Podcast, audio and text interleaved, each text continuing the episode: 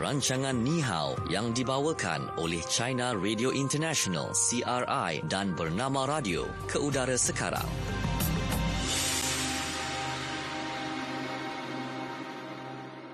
Ya, bernama radio stesen berita bisnes anda hmm. dan uh, ini waktunya untuk program Ni Hao yang dibawakan oleh China Radio International dan bernama radio. Saya Natasha Aimi di sini. Ya, dan saya Syuhada Armawan. Hari ini uh, bersama dengan kami berdua sampai pukul 4 petang nanti dalam ruangan Ni Hao ini. Okey, bagi yang baru saja bersama dengan kami pada waktu ini, ya. kalau uh, anda nak menyertai kami boleh. Uh, dua cara sebenarnya. Kalau nak nak komen je boleh dalam apa kata anda. Betul. Ataupun kalau nakkan hadiah wang tunai hari ini RM100. Eh, RM150. RM150 Syu. Wow. Oh. Saya rasa kejap lagi mungkin um, kalau kat sini ada 7-8 line, kejap lagi dia tambah je 17-18 line. Bukan yang ke-19 ya? Ah, RM150 menanti anda dalam kuis finali Cina pada hari ini. Uh, yeah. Sebab dah 3 hari ya, uh, gagal uh, member- kita dapat jawapan yang betul. Ya. Jadinya wang tu digandakan betul pada tu. hari ini. Kan ya kurang tepat pun ada macam mm-hmm. hampir-hampir tepat pun ada. Yang pastinya RM150 nanti anda dalam kuis kenali Cina pada ya. hari ini. Baik sahabat kita yang berada di Beijing China. Okey di CRI waktu ini kita ada Izati. Selamat petang Izati yang comel. Oh, selamat petang. Ya, yang manis. Okey. Petang Shu. Ah, selamat petang. Kerana uh, baju Data dan Shu hari ini hijau dan biru. Ah, ya. tu dah tema kami memang, memang hari Rabu memang hijau dan biru. Ya, betul tu. Ah. Okey. Baik, disebabkan hijau dan biru tu kita dah bawa dah. Okey, ah, kita nak terus saja ke segmen pertama iaitu fokus di China. Fokus China. Okey, baik. Yeah. Fokus di China hari ini kita nak menyentuh berkaitan dengan uh, menjelang hari Christmas, mm-hmm. ya, uh, tahun baru dan juga tahun baru China. Penghantaran ucapan selamat kepada kawan-kawan atau saudara mara melalui uh, media sosial merupakan mm-hmm. satu kecenderungan baru dalam kalangan netizen. Turut muncul syarikat-syarikat yang khusus ya membantu pengguna untuk menulis dan menghantar ucapan selamat itu. Ah, ah okay. kan? Maknanya bukan masa uh, kalau masyarakat Melayu kita uh, apa beragama Islam kita sambut hari raya Aidilfitri hmm. kan? Uh, kalau itu yang diperkatakan kalau dulu ada kad raya dan sebagainya kan menggunakan uh, perkhidmatan pos tapi sekarang semua pengguna tag digital saja. Digital saja yang dirasakan apa ni lebih menjimatkan. Ah. Kemudian cepat. Cepat. Tap, tap, terus je. Ah, ah. Lepas tu dapat balasan pun cepat. Kalau dulu kita hantar kad kita tunggu tu sebenarnya. Seminggu lepas tu baru dapat balas oh, tu dapat balas pula kan. Jadi dua minggu jadinya. Ha, sebab nak tunggu sampai lepas tu nak datang balik kat kita. Yeah. Kan, okay. Tapi rupanya menjelang hari Christmas, Tahun Baru dan Tahun Baru Cina pun mas, awak kata menggunakan juga Masih platform lagi. media sosial ni hmm. untuk menghantar ucapan selamat lah kepada saudara mara, rakan-rakan hmm. kan. Okey dan siap ada syarikat yang khusus nak bantu untuk tulis lagi. Ha. Dan juga menghantar ucapan selamat oh, tu. menarik eh? Ha. Okey. Baik. Itu dia orang tukang tulis tu pun menarik juga. Tapi ha. satu lagi yang saya tahu macam ni. Katakan contoh uh, Shu dah create lah satu ikon dan sebagai ayatnya ha. kan ada lampu-lampu klik-klik-klik kan. uh, saya tukang copy paste ataupun forwardkan saja. Ah, okey. Senang kan kita ada kawan-kawan yang baik-baik ni atau ah. kadang-kadang bukan kawan pun tak kenal. Ya, maknanya ada pertambahan job kat situ kan. Ya. okay. Baik, kita nak tanya Izati lah. Uh, macam mana Izati uh, perkhidmatan ini disediakan di sana? Okey. Okey, tadi Natasha uh, yang bergurau ya, jika Shu, Shu itu mencipta create sendiri, uh-huh. ini sendiri, Natasha copy ya. Jadi pastinya ada orang yang um, menerima message yang yang berulang-ulang banyak yang sama ya. Jadi semua orang suka ucapan selamat yang istimewa ya. Itulah muncul muncullah syarikat begitu. Dan juga mengenai dengan budaya dan menjelang pesta tradisional seperti pesta kuih bulan, mm-hmm. pesta baru di China, penghantaran ucapan selamat kepada kawan-kawan melalui social media. Uh, menjadi kecenderungan baru yang sangat popular di kalangan netizen di China sekarang. Mm-hmm. Dan saya rasa mungkin juga popular di, uh, di, syari, uh, di masyarakat Malaysia ya. Uh, berbanding ucapan selamat yang biasa dan umum, ucapan selamat yang istimewa yang saya sebut tadi dan mempunyai ciri-ciri sendiri-sendiri mendapat sambutan ramai. Dan mm-hmm. Shu dan Natasha boleh membayangkan sebenarnya juri perayaan ya, ramai orang menghantar message dan pasti ada banyak ucapan selamat yang sama. Betul? Mm-hmm. Ya. Pada ketika pada ketika ini, jika ada orang yang menyatakan ucapan selamat yang lain, pasti akan meninggalkan kesan yang menjalang kepada seseorang. Mm-hmm. Contohnya, sebenarnya tahun baru, orang cakap, uh, kebanyakan orang akan cakap selamat tahun baru. Ini merupakan sopan santun biasa sahaja ya. Dan orang uh, ramai orang akan ber, bercakap begitu. Tapi ada orang yang mengucapkan uh, semoga anda sentiasa ceria, semua impian menjadi realiti pada satu tahun yang baru mm-hmm. kepada saya. Contohnya, pastilah saya lebih suka dengar ucapan uh, selamat begitu. Kerana saya sedang menetapkan plan mengurangkan berat badan. Walaupun saya tahu ini sukar. sukar. Ketika dengar kawan cakap, semua impian jadi realiti, saya pasti akan berasa ceria. Tak kira ucapan itu praktikal atau tidak. Saya pasti uh, akan lebih suka. Ini bermakna ucapan selamat itu telah masuk hati saya. Mm-hmm. Betul? Tapi bahasa Mandarin memanglah bersejarah lama, mendalam, halus, indah dan bervariasi bukan semua orang pandai cakap uh, ucapan selamat. Kebanyakan Betul. bukan jenis mulut manis mm-hmm. atau pandai menceriakan orang lain. Jadi muncullah syarikat-syarikat yang menawarkan perkhidmatan untuk membantu menulis dan mencipta ucapan selamat dan mendapat sambutan baik di kalangan netizen Cina. Dan keadaan ini boleh difahami saya rasa pada gener- bagi generasi muda. Mereka membesar dalam zaman internet e-dagang. Jika nak mereka menulis komen selepas membeli pula. Mereka pandai sangat boleh menulis banyak perkataan tanpa berhenti. Tapi jika nak mereka menghantar ucapan selamat, mereka uh, segera berdiam. Mungkin mm-hmm. respon segera pertama ialah buka internet. Carilah perkataan-perkataan yang sesuai dalam internet. Uh, mm-hmm. Jadi jika ada syarikat yang membantu menulis ucapan, golongan itu pasti akan menyokong tanpa terakak-akak. Uh, jadi selain uh, golongan muda. Kami panggil mereka generasi internet. Golongan warga emas di China juga merupakan golongan besar mm-hmm. yang mengaru-arukan syarikat membantu menulis ucapan tersebut. Kenapa ya? Menurut statis Akademi Sosial China, jumlah terminal bergerak yang digunakan oleh golongan warga emas telah mencatat 100 juta di China. Dan kumpulan Alibaba pula mengeluarkan laporan menjelang pesta Chongyang China yang jatuh pada bulan Oktober lalu ekonomi warga emas sedang memainkan peranan yang kian penting dalam urus, urusan e-dagang di China dan kecenderungan pengguna mereka kian baru dan moden.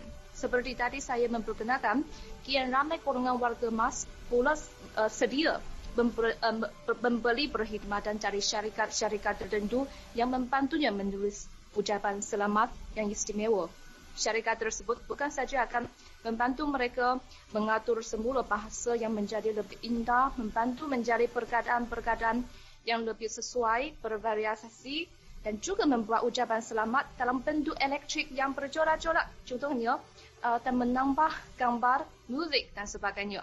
Jadi pada tahun baru Cina ini, saya juga menerima ucapan selamat seumpama itu dari ibu bapa saya melalui social media. Orang Cina selalu guna WeChat ya. Mm-hmm. Uh, ketika saya buka, buka itu link itu, saya tidak percaya ibu boleh membuat ikat ucapan selamat yang begitu moden, begitu bercorak, begitu menyentuh hati saya. Uh, dengan menggunakan alat-alat komputer dengan baik, lebih pandai berbanding saya. Dan selepas mm-hmm. itu saya tanya kepada ibu, uh, bila emak menjadi begitu hebat dan dia ketawa, dia kata dia membeli perkhidmat itu dari internet. Jadi golongan warga emas yang pernah ditinggalkan oleh taman internet mm-hmm. sudah berkeadaan ini sudah berubah. Berbanding dari masa dulu, mereka tidak pandai menggunakan internet. Sekarang, kebanyakan mereka ketagihan kepada internet. Mm-hmm. Yang ramai golongan warga emas, mereka sering membeli belah dan membayar melalui telefon pintar menduduki 17.4% manakala golongan warga emas yang kadangkala membayar melalui telefon pintar mencatat 36.4% di China. Mm-hmm. Itulah tentang ucapan selamat yang baru di China. Mm-hmm. Bagaimana keadaan di Malaysia sekarang? Mm-hmm. okay. uh, ketika itu hari raya dan pesta tradisional biasanya, mm-hmm. apakah itu Shu dan Natasha juga akan menghantar message ucapan selamat uh, antara saudara mara dan kolik-kolik dan sebagainya kawan-kawannya. Hmm. Okay. Selalunya uh, kalau musim perayaan sebegini yang ditunggu adalah uh, jualan hujung tahun, jualan si jualan sebab, murah, jualan murah. Yeah. Sebab diskaunnya memang sangat-sangat uh, mengujakan. Ya, yeah, betul tu itu yang pastinya kan. Tapi macam biasalah kan kita ni bila dah dididik kan budaya sentiasa mengingati, hmm. uh, itu yang jadi apa? Kalau tak kalau kita tak create ataupun tak bina sendiri kan ucapan tu kan. Mm-hmm. Uh, yang sedia ada uh, dilihat macam menarik, ayat-ayatnya menyentuh hati. Uh, itu pun kita boleh sharekan juga Betul. kepada kenalan-kenalan kan. dan keluarga kan. Hmm. Selalu bila uh, macam uh, kita nak ucapkan selamat, uh, ada yang suka uh, bila post di media sosial, uh, dia secara umum kepada yeah. semua uh, betul? kan uh, di media sosial. Tapi buat yang mengenali diri ini ayat dia betul. Lah. Dan ada jugalah uh, yang suka secara personal yeah. kan hantar kepada kawan, kenalan, saudara mara dan sebagainya.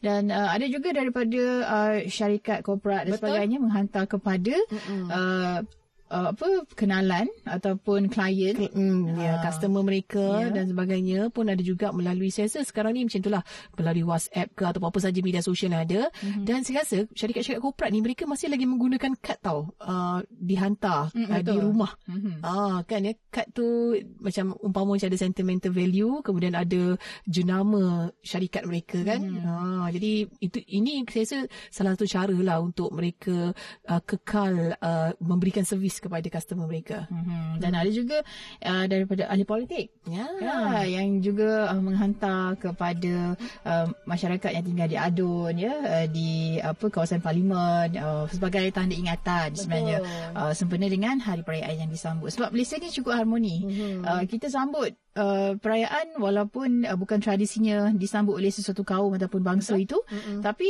di uh, yang lain-lain pun kita sambut juga ya yeah. uh, sama-sama macam meraihkan lah meraihkan ah. dan paling uh, orang kata yang mengujakan adalah bila uh, tibanya hari perayaan ya ada cuti mm-hmm. masing-masing boleh balik kampung Betul. boleh pergi bercuti mm-hmm. dia macam semua merasa semua meraihkan juga uh, kan ya walaupun ada perbezaan perayaan-perayaan yang diraikan okey di Malaysia ini mm-hmm. uh, jadi uh, bila kita kongsikan uh, apa ni tentang uh, pandangan yang diutarakan kan mm-hmm. memberikan orang macam kita macam orang Islam lah terutamanya orang mm-hmm. muslim ini kan uh, di, um, menyambut perayaan-perayaan uh, contohnya macam sekarang ni yang terhampir sekali adalah hari Natal atau hari Christmas kan mm-hmm. okey tak lama lagi nanti pula ada apa tahun baru Cina dan sebagainya kan ya dan uh, kalau kita lihat uh, banyaklah pendapat yang mengatakan okey um, boleh nak sambut cuma jangan berlebih-lebih contohnya kan ya ataupun uh, kita menyambut dengan uh, cara menghormati uh, kan ya sahabat-sahabat kita kenalan kita keluarga kita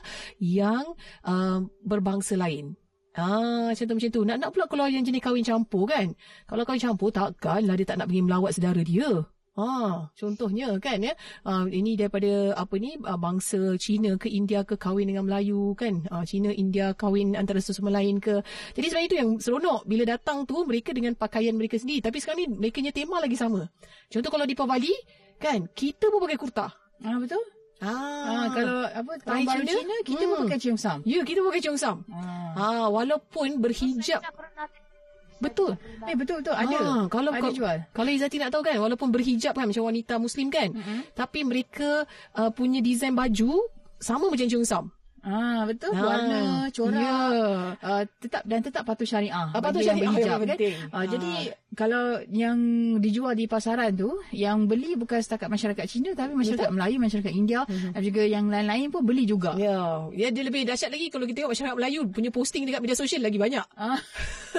Ikut perayaan tersebut. Betul. Ha, itu antara salah satu lah kita lihat kita macam support kan walaupun berbeza agama dan juga bangsa. Hmm. Okey. Hmm. Baik dan uh, itulah yang yang kita sama-sama raikan ya di hmm. Malaysia selain nak kita sampaikan ucapan dan juga kunjung mengunjung. Ya, tak lupakan ya. uh, kita pun pergi juga ke kena rumah kenalan uh, yang berbangsa Cina hmm. kan kalau masa tahun baru Cina yang sambut di Pawali, yang ya. sambut Christmas kita pun pergi juga hmm. dan kita sebagai suka. tanda menghormati. Betul dan kita hmm. suka uh, kan um, apa ni izati macam di Malaysia kan uh, masyarakat ataupun mereka yang beragama lain selain daripada agama Islam mereka ni sangat menjaga sensitiviti. Hmm kadang-kadang makanan yang dihidangkan tu dia bagi tahu. Ah ni tak boleh makan. Ah, ini macam... untuk you. Ha hmm. contoh macam tu kan. Hmm. Ah ini untuk tetamu lain. Okey, satu lagi uh, apabila dalam kalangan pemimpin mereka uh, menganjurkan rumah terbuka. Hmm, betul? Uh, peringkat nasional kan.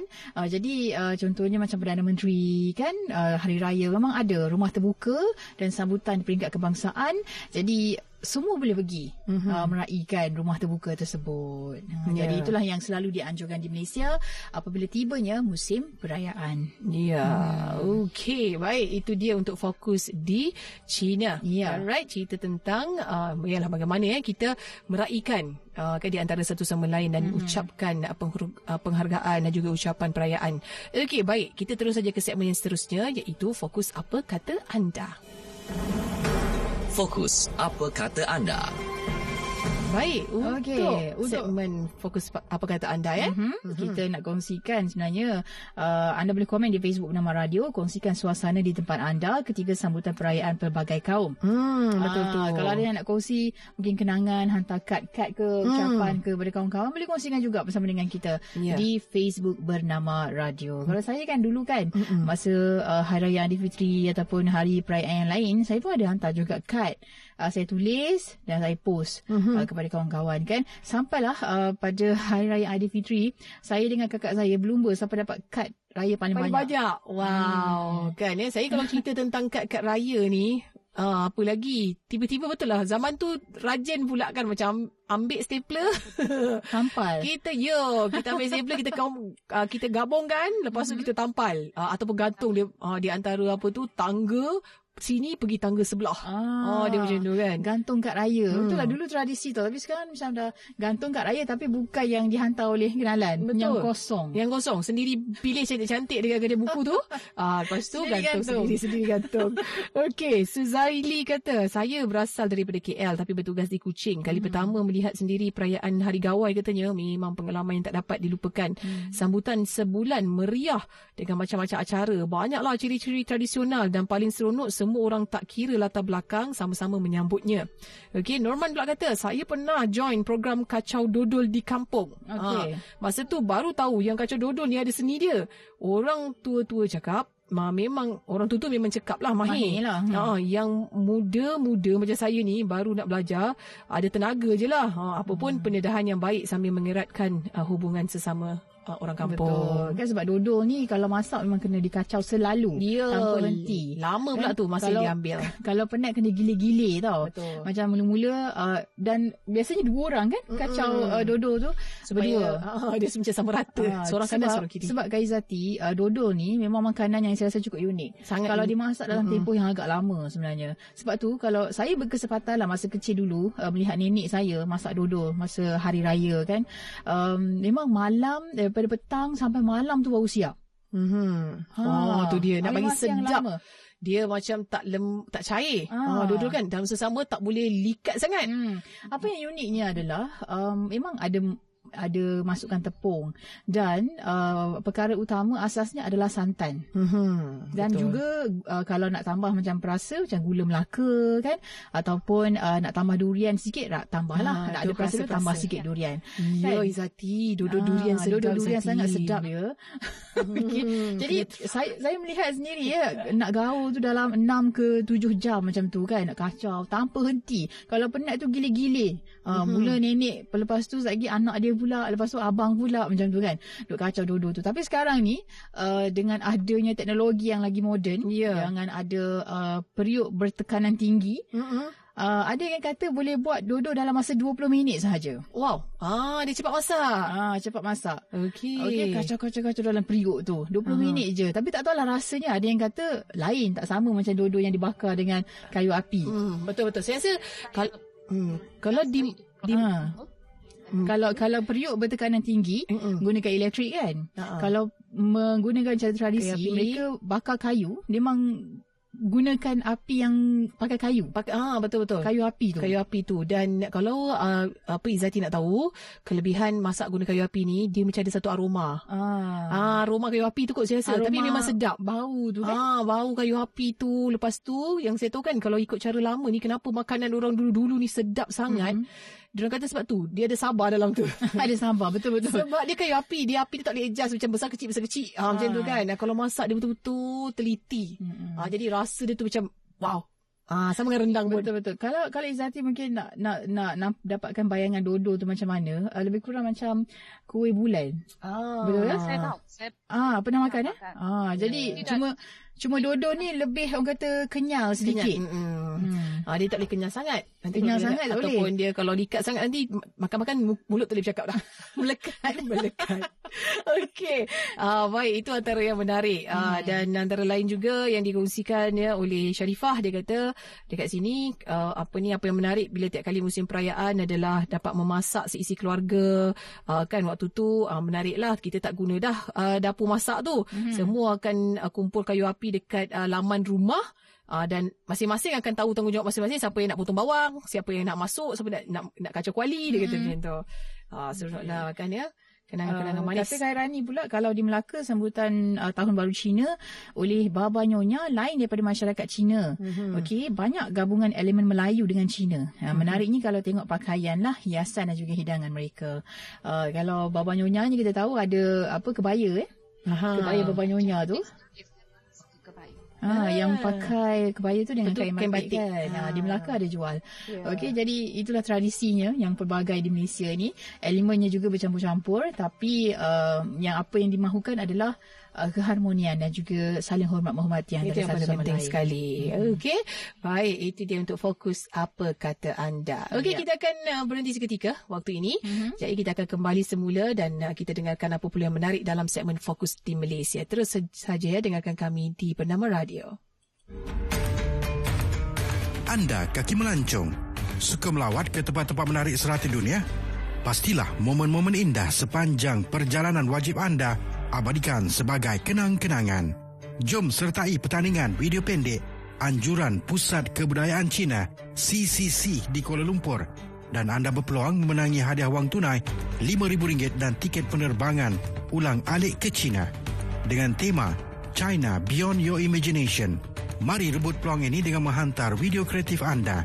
Durasi bagi setiap penyertaan adalah di antara 1 minit hingga 5 minit dan setiap penyertaan mestilah menepati tema dengan membawa mesej perkongsian pengalaman yang terindah dan terbaik semasa berada di China.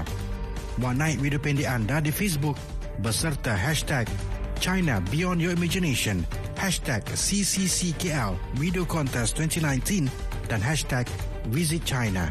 Selain itu, hantar penyertaan lengkap di laman Facebook China Cultural Center di Kuala Lumpur. Tarikh tutup penyertaan pada 9 Januari 2020. Jadi tunggu apa lagi? Sertailah sekarang. Terdapat kira-kira 1 juta perusahaan kecil dan sederhana PKS yang menyumbang 37.1% daripada keluaran dalam negara kasar KDNK, 66% daripada pekerjaan dan 17.3% daripada ekspor Malaysia. Namun, PKS di Malaysia berdepan beberapa halangan pembiayaan terutama berkaitan dokumentasi, kos dan daya maju perniagaan sehingga mengurangkan kadar pengembangan operasi mereka. Bank Negara Malaysia menerusi laporan kestabilan keuangan dan sistem pembayaran 2018 berkata, hasil kaji 3D yang disertai lebih 1,500 PKS yang berdaftar dengan Suruhanjaya Syarikat Malaysia SSM mendapati antara faktor penolakan permohonan pembiayaan PKS disebabkan dokumen tidak mencukupi, aliran tunai tidak memuaskan bagi menampung pembayaran balik dan plan perniagaan tidak berdaya maju.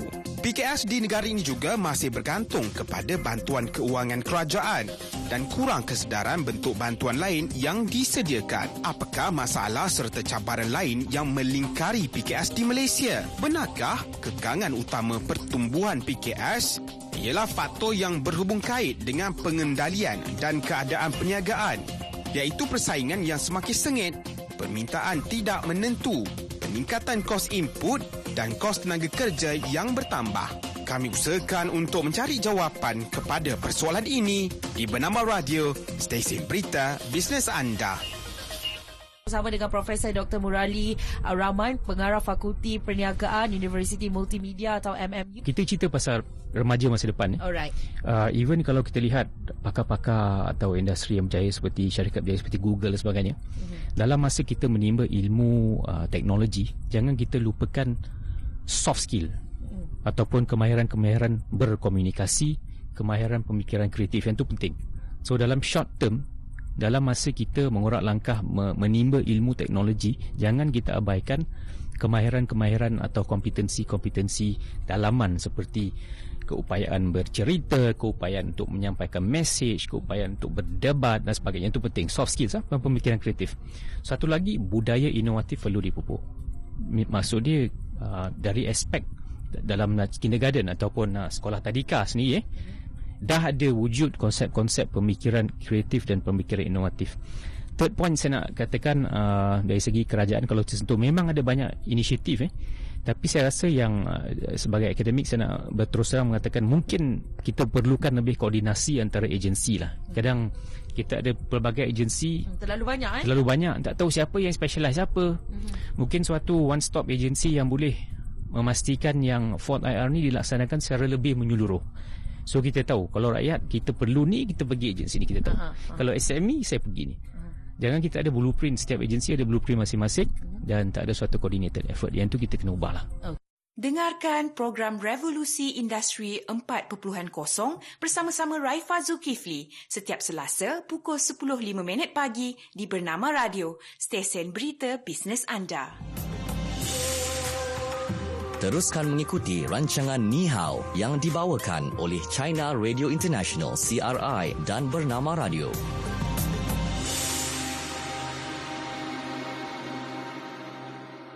Bernama radio stesen berita bisnes anda. Okey, kita dalam program Ni Hao yang dibawakan oleh China Radio International dan bernama radio. Okey, dan waktu ini kita terus saja ke segmen seterusnya Fokus di Malaysia. Fokus Malaysia. Baik, untuk fokus di Malaysia kita nak mm-hmm. kongsikan uh, tentang satu seni mempertahankan diri ini. Ya, ini pun hmm. uh, macam tradisi juga kan? Ya. Dekat Malaysia. Okey. Uh, dikongsikan uh, silat ya telah pun disenaraikan di bawah senarai wakil warisan budaya tanpa kemanusiaan ketara ataupun Intangible Culture Heritage in Humanity milik Malaysia oleh Pertubuhan Pendidikan Saintifik dan Kebudayaan Pertubuhan Bangsa-Bangsa Bersatu ataupun UNESCO. Pengiktirafan mm-hmm. ini telah pun diberikan pada sesi ke-14 jawatan kuasa antara kerajaan dan perlindungan warisan budaya bersidang eh, di Bogota, Colombia pada 12 Disember lalu. Jadi pada mesyuarat di Ibu Kota Colombia, 15 amalan kebudayaan telah dimasukkan dalam senarai perwakilan UNESCO bagi warisan budaya termasuk pencak silat Indonesia dan Nuat Thai, Thailand. Mm-hmm. Hmm. Okey, baik dan um, Menurut Kementerian Pelancongan, Kesenian dan Kebudayaan ya keputusan untuk memasukkan silat uh, ya dibuat oleh Badan Antarabangsa yang terdiri daripada 24 orang ahli. Jadi semua dokumen yang berkaitan dengan penamaan silat uh, di bawah kategori Senarai Wakil Warisan Budaya Tanpa Kemanusiaan Ketara mm-hmm. ini telah dihantar ya ke UNESCO di Paris pada 30 Mac tahun lepas dan pengiktirafan dari UNESCO ini kalau kita lihat ya bukan je mengangkat kedudukan seni mempertahankan diri ini ke peringkat global tetapi secara tidak langsung dapat juga menarik perhatian dunia terhadap Malaysia. Uh, dan dalam masa yang sama, ia juga mencerminkan komitmen negara dalam memelihara warisan budayanya. Mm-hmm. Uh, jadi terdapat lebih 300 jenis silat di Malaysia dan jumlah ini boleh bertambah dari semasa ke semasa. Uh, ini kenapa? Uh, ia adalah disebabkan oleh proses evolusi bagi satu-satu jenis silat ya yang melibatkan ubah suai ataupun penambahan elemen-elemen baharu ya dalam disiplinnya sehinggakan ciri-ciri yang terbentuk berbeza daripada asalnya. Uh, jadi perubahan ini biasanya dilakukan oleh mahaguru ataupun pakar-pakar lah ya hmm. pakar seni silat ni yang bertauliah ada tentunya dan benar-benar terlatih uh, dalam selok-belok seni uh, silat ini. Uh, kalau kita tengok silat ni mm-hmm. apa antaranya kita ada silat kuningan, yeah. silat uh, sending, yeah. silat gayung, silat pukulan Melaka, silat Lian Yunan dan silat Minangkabau. Hmm. Ha dia bunga dia semua lain-lain. Betul. Saya pernah masuk persatuan lain. silat sebenarnya. Ah, okey, belajar ha. betul. Uh, apa yang kita sebut nama-nama tadi tu, persatuan-persatuan tadi tu, Mm-mm. memang bunganya lain-lain. Lain-lain bunganya, hmm. silat cekak dan sebagainya kan. Ha, saya sempatlah saya belajar sampai bunga je. Daun pokok dahan semua tak belajar ah, ya waktu sekolah dululah. Ah. Ah. Jadi jadi itulah antaranya yang uh, menjadi kata kebanggaan jugalah walaupun uh, uh, silat ni tersebar ke seluruh Nusantara dan berevolusi dengan uh, ciri-ciri yang tersendiri di lain-lain negara, akar umbinya tetap tertanam kukuh dalam tradisi dan budaya tamadun Melayu di Malaysia. Sebenarnya pada zaman dahulu ya, silat merupakan seni mempertahankan diri yang diamalkan dan disebarkan dalam kalangan keluarga diraja, mm-hmm. dalam kalangan orang istana. Jadi putera dan puteri raja akan bergurulah dengan uh, mahaguru-mahaguru yang handal untuk memperkasakan mereka dengan kemahiran silat ini. Mm-hmm. Okey, jadi ilmu uh, silat ni menjadi simbol uh, kepada kekuasaan serta kemuliaan dan mereka yang memilikinya akan dipandang tinggi oleh masyarakat. Mm-hmm. jadi pesilat-pesilat yang berjaya menguasai ilmu silat yang tertinggi akan dilantiklah untuk menjadi pahlawan istana mm-hmm. dan uh, dikurniakan dengan pangkat kebesaran diraja. Ya, hmm. itu dia kan kelebihan dia. Jadi kalau mm-hmm. kita tengok masyarakat dahulu kan, dia macam wajib tahu ada seni uh, silat ni. Mm-hmm. Uh, kan kerana mereka menganggap silat ni sebagai satu keperluan uh, untuk pertahankan diri. Uh, jadi ramai yang mempelajarinya ya dan sebagai bekalan diri kalau berdepan dengan ancaman keselamatan ataupun musuh tak kurang juga yang menganggap silat ni sebagai latihan membentuk disiplin mm-hmm. dan sasiah diri yang baik. Ha, saya rasa memang seni mempertahankan diri ni memang automatik. Orang ni memang sangat-sangat berdisiplin sebenarnya. Tak kisah apa pun. Dan seni silat terus berkembang dan tersebar luas ya ke segenap lapisan masyarakat. Mm-hmm. Persatuan-persatuan silat uh, bergerak aktif dan sentiasa membuka keahlian kepada anggota-anggota baru. Jadi orang ramai uh, boleh mempelajari silat tanpa mengira latar belakang ya sama ada secara mm. serius ataupun sebagai uh, aktiviti sambilan kan macam sukan mm-hmm. uh, untuk isi masa lapang dan kebanyakan sekolah-sekolah dan juga universiti turut menawarkan seni silat ini sebagai salah satu aktiviti core curriculum yang mm-hmm. boleh disertai oleh pelajar-pelajarnya. Yeah. Okey ada beberapa cabang lah yang uh, saya dengar katanya ada silat seni, uh-huh. ada silat olahraga yeah, yeah. dan ada silat pula yang spesifik untuk uh, persembahan. Persembahan saja. Uh, sebabnya uh-huh. kalau uh, Izati pernah datang ke Malaysia kalau berkesempatan pergi ke kenduri kahwin masyarakat Melayu khususnya memang uh, silat ni antara um, elemen persembahan uh-huh. di hadapan mempelai ya untuk uh, orang kata menghiburkan dan juga untuk mereka yang menunjukkan dari segi bakat dan juga kemahiran yang ada. Betul. Okey, uh, antara yang yang mencuri hati adalah silat pulut. Ah. Kan yang, yang uh, kita nampak macam kelakar kan tapi itu ya. adalah yeah. langkah-langkah yang yang uh, kita rasa macam uh, mereka yang berkemahiran sahaja boleh buat. Betul. Ha, pada kita je macam agak-agak mencuri hati. Macam me- mengusik juga ya. Ya, betul. Itu sesuai lah juga untuk untuk dalam persembahan untuk kan. Hibu- hiburan, hiburan, tapi ada seni persembahannya hmm. tu. Saya rasa masyarakat Cina pun memang ada kan seni mempertahankan diri terdiri hmm. daripada macam-macam. Ah, kungfu, uh, wushu. Wushu. Wushu. Hmm. Ha, itu semua lain-lain wushu tu. pun ada juga ya, dalam kalangan masyarakat Malaysia ya, yang betul? Uh, mengamalkan ia sebagai hobi hmm. ataupun bawa ke peringkat pertandingan. Betul. Hmm. Ha, kayaknya jadi itu dia seni mempertahankan diri betul. secara keseluruhannya. Dan kita pun berbanggalah bila... Tadi kata pernah pelajar. Uh-huh. Pernah. Saya Oh, uh, itu je yang saya ingat. Okey, itu je bunga yang ada. Eh? Itu je. Itu namanya bunga-bunga sakura. Oh, itu yang bunga yang Tasha sempat petik lah. Ah, betul. Ah. Dalam dua tiga kuntum je. Okey. Okey, uh, baik. baik. Itu dia. Untuk tunjukkan melalui Facebook. Ah, ya. Ah, boleh, boleh. Nanti kita, saya tolong rekodkan. Bah, boleh, boleh. Nanti saya tunjuk. Eh, saya ah. sedang keadaan saya macam kembung sekarang ni kan. ah, okay. Dah kempis sikit ni saya tunjuk. Saya siap dengan seluar silat sekali. Ah, dengan tali pinggang dia. Ah, dia gaya mesti menang dulu. okay. Persembahan nombor dua. Tak apa. okay. Baik. Saya rasa ramai dah pendengar-pendengar kita tak sabar dengan ah. wang tunai RM150 ya untuk uh, segmen uh, kuis kenali Cina. Jadi, Izati teruskan dengan soalannya, Izati. Ya, ini soalannya menurut statistik Akademi Sains Sosial golongan warga emas yang sering kali membayar melalui telefon pintar menduduki kadar berapa dan uh, yang kadang-kala membayar melalui telefon pintar berapa mm-hmm. kadarnya. Kedua mm-hmm. tanya kepada kedua-dua kadarnya. Satu ialah sering kali membayar melalui telefon pintar. Satu yang kadang-kala membayar melalui telefon pintar. Okay. okay. Dua jawapan kita mahukan. Ya, betul. Okey, saya ulang soalannya. Menurut statistik Akademi Sains Sosial China, golongan warga emas yang sering kali membayar melalui telefon pintar menduduki kadar berapa? Okey, yang kadang-kadang kadang-kadang uh-huh. membayar melalui telefon pintar berapa kadarnya. Ah, ah okey. Okay. Yang kita nak itulah yang kerap dan juga kadang-kadang. Ya, okey. Ada dua lah. Ada dua jawapannya. ah, dalam okey, baik kita ada pemanggil dah di talian. Siapa okay. di sana? Hello. Uh, saya Encik Din. Okey, Cik Din. Baik, Cik Din. Okey, soalan dia, menurut statistik Akademi Sains Sosial China, ya, golongan warga emas yang sering kali bayar melalui telefon pintar ni menduduki kadar ke berapa? Mhm. Okey, yang kadang-kadang bayar melalui telefon pintar pula berapa? Ha, yang guna selalu berapa, yang kadang-kadang guna tu berapa? Ini yang peratus juga. Ha, yang Peratus, peratus. betul. betul. Okey, yang pertama tu 17.4%. Okey. Yang kedua 36.4%. Okey. Okey. Baik, mana Baik, Izzati? kita tanya Izzati. Ya, RM150. Me, Dapat. ah, dapat dekat Cik Din. dapat kat Cik Din. Betul jawapannya. Tahniah Cik Din. Tepat sekali peratusan tu siap dengan poin-poin sekali. Hmm, Tahniah Cik Din. Ha, okey okey kalau tak tahu macam nak guna tu hari ni. bolehlah bagi bagi kat kita juga kita tu, boleh halakan kat mana seratus setengah tu. Okey, itu ada 150 jadi milik Cik Din. Ya, betul. Ah, ini bermakna esok wang tunai untuk kuis kenali Cina kembali kepada jumlahnya RM50. RM50.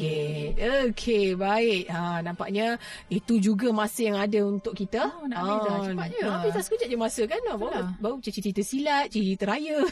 kan? Okey, apa pun jangan lupa untuk anda semua ikuti kami uh, di podcast Bernama Radio di aplikasi Spotify Mhm. dan follow kami juga di laman media sosial Facebook, Twitter dan juga Instagram. Okey. Baik, dan mewakili penerbit uh, Nihao pada hari ini, Hazy Rahil. Yep, dan uh, juga sahabat kita yang berada di CRI Beijing China Izati. Terima Mhm. kasih Izati. Terima kasih. Saya tunggu itu uh, Natasha Video silat. nanti dalam Ya, ya. Okey, baik. Pingsan dulu. Okey, baik. Jadi kita perlu berakhir di sini. Saya Ya. Natasha Ivy. Saya Syuhada Armawan. Kita jumpa lagi esok. Terus dengarkan bernama radio stesen berita bisnes anda. Bye, Izati. Hai, jumpa lagi.